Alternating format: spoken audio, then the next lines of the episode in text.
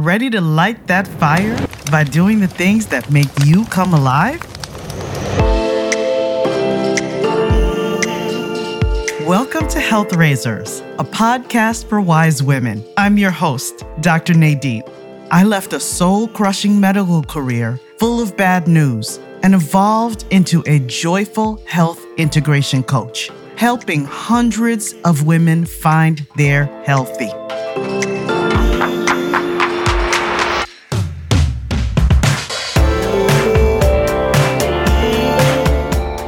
You're more than your dress size. Stop putting up with toxic relationships, swallowing your true emotions, and sacrificing your mental health. Stop using your body as a battlefield. You're always giving. You deserve to put yourself first, not just for your sake, but for those you love. Wise women, let's make ourselves a priority right now. It's time to raise some health together. If you're ready to take the first step, visit npkhealthintegration.com and take the free questionnaire to assess where you are in your health journey right now. And if you're ready to take a bolder step into possibility with your health journey, email me at npk at npkhealthintegration.com to learn more about classes and coaching. Hello, ladies. Today, my guest is Alison Coates. Alison is a remarkable, beautiful storyteller, and I am so happy to have her on the podcast today to talk about a greater meaning of health. We're going to have this conversation based on the assertion that health is not the absence of disease. Welcome, Alison. Thank you, Nadine. It's so good to be with you. It is a pleasure to have you here. We're going to jump right into it because you and I have already started to have this deep conversation and I just want to I want to go there with you. So I'm going to start with asking you, what does being a healthy woman in community mean to you? Oh, what a great question. Yeah, there's there's yeah, so much in there around being a healthy woman and being in community. And I'm, yeah, I'm exploring what healthy means to me. That I, I have a, a chronic illness. I have ME, chronic fatigue syndrome, which I've had for a very long time. And I've had a, an up and down relationship with it and how it's impacted me. And I'm, yeah, really fascinated by community and what it means to me and and and its role for other people that I've been over the last few years. I have survived through online community, which has been just such a I don't know, a revelation and a comfort and the, the deep connections that have happened by regular regular Zoom calls with with people who I've never met. but I hope to meet one day.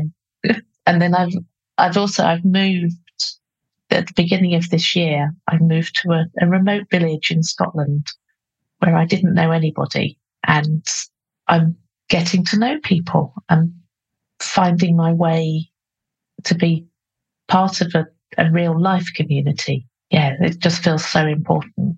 So let's break it down since it is a big question. Let's isolate the health part. Uh, so, what does being a healthy woman mean to you? Like in the past, present, and going forward into the future? Yeah, well, I suppose in the past, being a healthy woman probably meant being a particular slim size mm-hmm. and probably wearing lycra at least three times a week to do probably step aerobics classes. I remember those well. Very particular, yeah, way of of being healthy, and and then I suppose sort of in in the middle, it's like I I don't I don't even think I thought about my health or being a healthy woman. I was just lost in being a single mother. Hmm. And yeah, dealing with dealing with all that entailed and yeah, raising raising two boys. Yeah, I was lost. Hmm. Who and I remember it must be, it must be five, five or six years ago. Somebody said to me, she said, What does Alison want? And I was completely thrown by her question. It's like, I had, I had no idea. It was, it was such a shock that I didn't know what I wanted. And it just it felt like, oh, that was the culmination of, of 20 years of, of raising, raising children and losing myself. It sounds like survival. You were in survival mode? Does that sound Yeah. right? Yeah, it was survival. And I'm sure it couldn't help. It could not have been helped by the fact that you uh, were dealing with the chronic fatigue syndrome at the same time and not being taken seriously as you would have liked by physicians, at first, at least. Yeah, that made it really challenging because I was being told that there was nothing wrong with me, that I would present with symptoms and I would be sent for blood tests and the results would come back and they'd say, You're fine. They're all Mm. normal. Mm. And I didn't feel fine. So it was then sort of added to the symptoms that I was having was then the the confusion and the the mental health issues that came out of not being believed and hmm then not being able to trust myself. It's like, am Mm. I am I just making this up? Mm. What? And then pretending to myself that it it wasn't a thing. It's like, well, if if I'm being told that I'm fine, then I must be fine. I just need to push through, which doesn't work. and and then I would, yeah, crash. And but I still had to keep going because it was just me and my two sons. How did you cope? Um, I'm not sure that I did, but I must have Mm. done because I'm hmm still here. hmm hmm I got through. And I was thinking, yeah, one of the things, it's that community aspect was, yeah, being, being part of a community that I'd moved to a new area and my, sent my boys to a, a Steiner school. And yeah, I have this habit of moving to places where I don't know anybody. so I didn't know anybody, but I knew that I wanted my children to go to this particular school. And and what blew me away was the sense of community that came with that school. That it wasn't something I'd experienced before, but there was this feeling of of connection and that I mattered. And it wasn't it wasn't just about the children. Mm. It was like they recognized that the parents are rather important. That's lovely. yeah so there were things things that happened like parents evening that at their previous school parents evening meant you got a 10 minute slot to speak one to one with their teacher who would try and tell you something nice. But but then in this Steiner school the the parents evenings were all of the parents of the children sitting in a circle with the teacher and the teacher would talk about the class and what was happening in the class and the te- the yeah and it was just it was like wow this this is community. This is us coming together to support the class as a whole. And it's not about competition and oh well my my little boy he got top grades. It was like no the class are all in this together and the parents are all in it together too. And it was it was just amazing. And then to have so my eldest was he was a teenager by then. And and in his his secondary school there was no contact with any parents. He had no i had no idea Mm. who he was mixing with. And then suddenly i i was in a room with the parents of his new friends.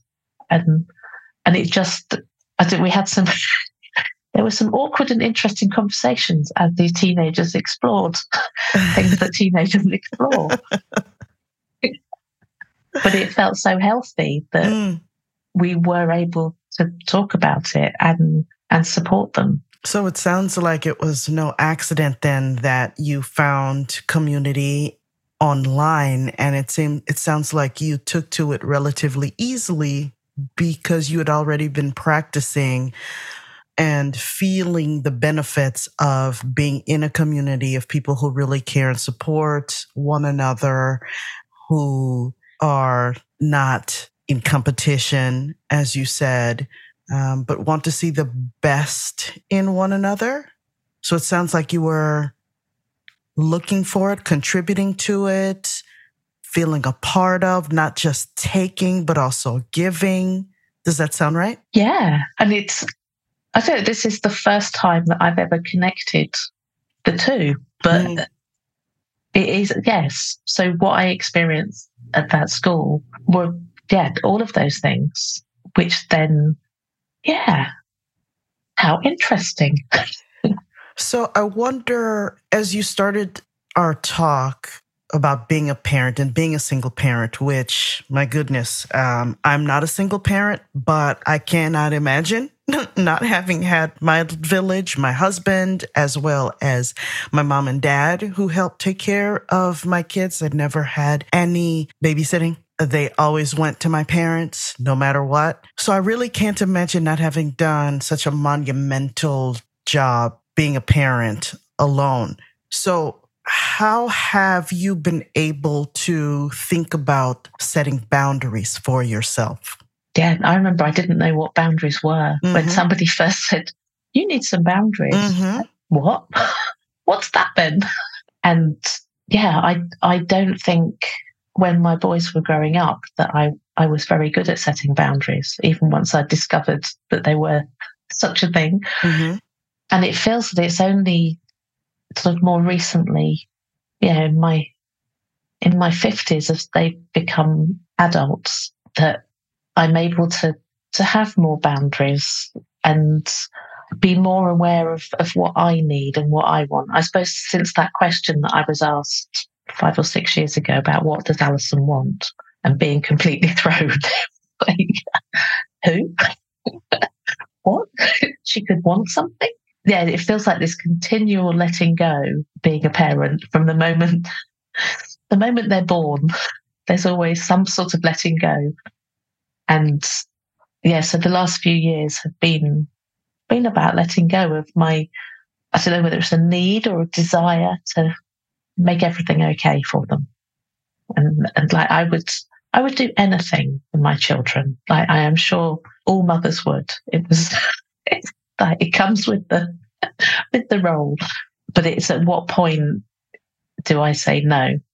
So it's still it still is a difficult a difficult thing to do to navigate my needs over their needs. And we live over 400 miles apart. So all all live very independent lives of each other, but we do we do talk on the phone every week. And now, here's an ad from our sponsor.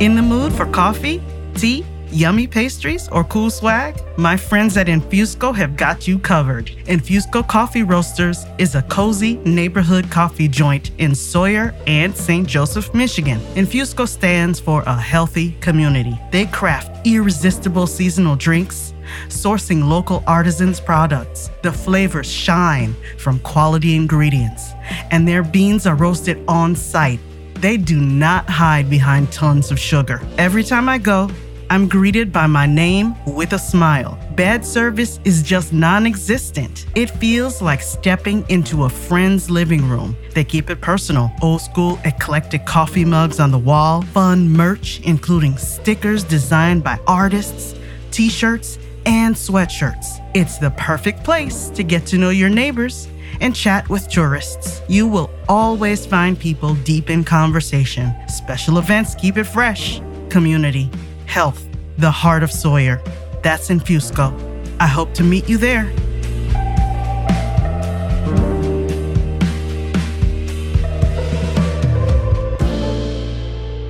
So, how do you look at your relationship with health now and going forward? I think it's changing.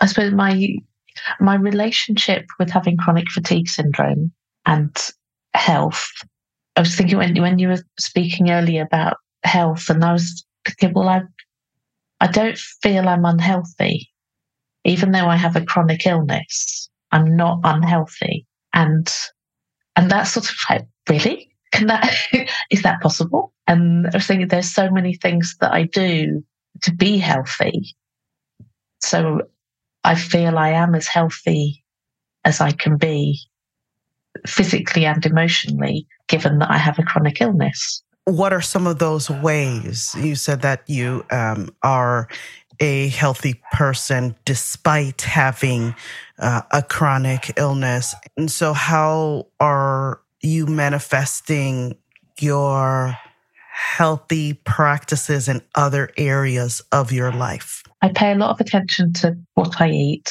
and and make sure that I I eat well and I eat food that serves me well.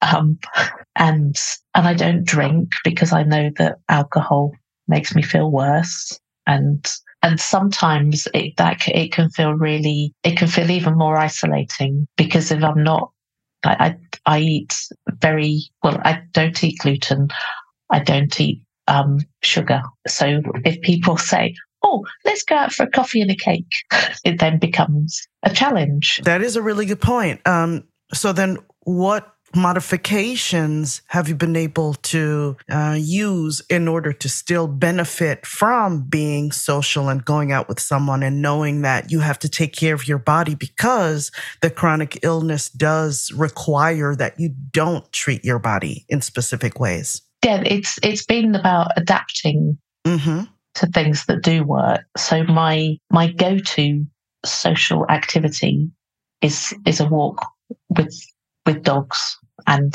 a good friend. And that and there's a particular walk nearby that is is a, a level walk because I know that if I if I walk uphill it I, I can do it, but it's not I, I suffer afterwards for the sort of extra exertion needed but a, a gentle stroll on a level walk, which goes to the most beautiful beach, and and with a, with a, a good friend and just chatting. It, it is it's it's my tonic, and I I miss it if I don't get it. And I've been sort of nurturing new friendships here and and find yeah and it takes time to get to know people and to know who I want to spend time with and the ones who don't who don't drain my energy because there's, and it's sort of becoming really discerning about who I want to spend time with and who I'm able to spend time with because some people I just,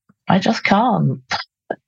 And, and others like, yeah, I, I want to be in your company and, and then being able to get to a point of feeling enough trust with somebody that I can, I can be honest about mm having a chronic condition mm. Without feeling shame because that's mm. been that's been a huge issue over the years feeling feeling ashamed and not being able to speak about it but I'm realizing here in this very it's the smallest community I've ever lived in and and it, it's true everybody knows each other and sort of I'm gradually, gradually discovering all the interconnections and, and also realizing that I can stay, just remain isolated or I can step into the community. And so I've, I've been volunteering in the little charity shop in the village. And, and that has been, it's just been amazing. I just do a, a 90 minute shift once a week and and there's such a variety of people who come into the shop, whether they're they're locals or visitors or holiday homeowners who who are here sort of every now and then. Um, and it it just boosts. It gives me such a boost to be doing something of service and having that connection with people, and then seeing people in other places like, oh, yeah, I recognise you. You came into the shop, or yeah, and also the other thing that I've I've been doing, which has been a big a big step, is there's a, a Scottish country dancing class once a week. Oh, that sounds that like fun. I was invited to when when when somebody realised that I was actually a permanent resident and not a transient. holidaymaker or second Mm. homeowner. Mm-hmm. Like, oh, you must come to country dancing when it starts again in September. And and I was thinking, well, I I don't think I can do that. But I was like, well, no, this is this is being part of the community. So the first time I went, I was like, right, I'm just going to go and I will I will dance for two hours. and then I was quite broken for quite a Mm. while afterwards. But it was such a lovely group of people and they were so welcoming and my face ached from laughing Mm. so much. Mm, mhm.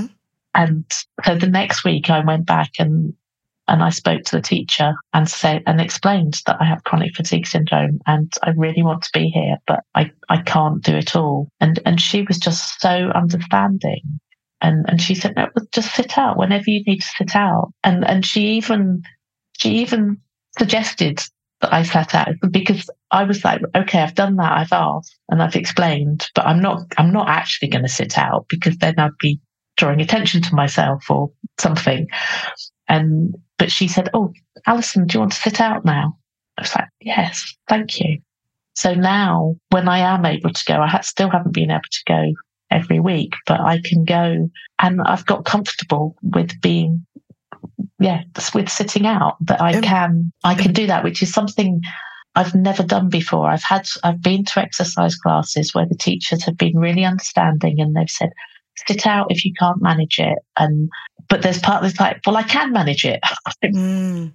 I'm not giving in and then not wanting to be there. But this just feels so important that I want to be a part of it. And and it's even like even if I just go and sit and watch, I'm willing to do that. Well, for someone who said, um, I don't know what Alison wants and what are boundaries, it sure sounds like you have learned to set those boundaries and ask for what you want and to let go of what's not necessary, like carrying that shame or feeling like I must persist and go hard. If not, then I won't be accepted by this group of people and I really want to be here.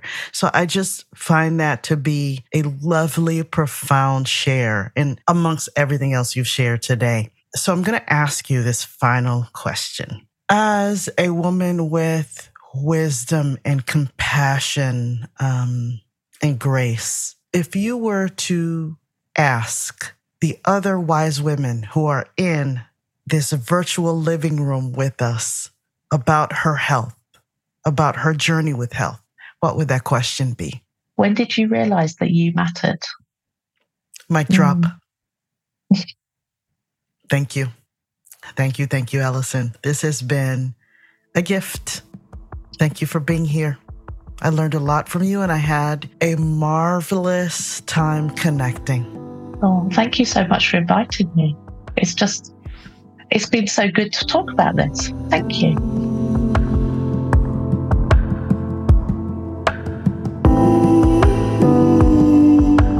Wise women, stop using your body as a battlefield. Move from last place to first place in your life.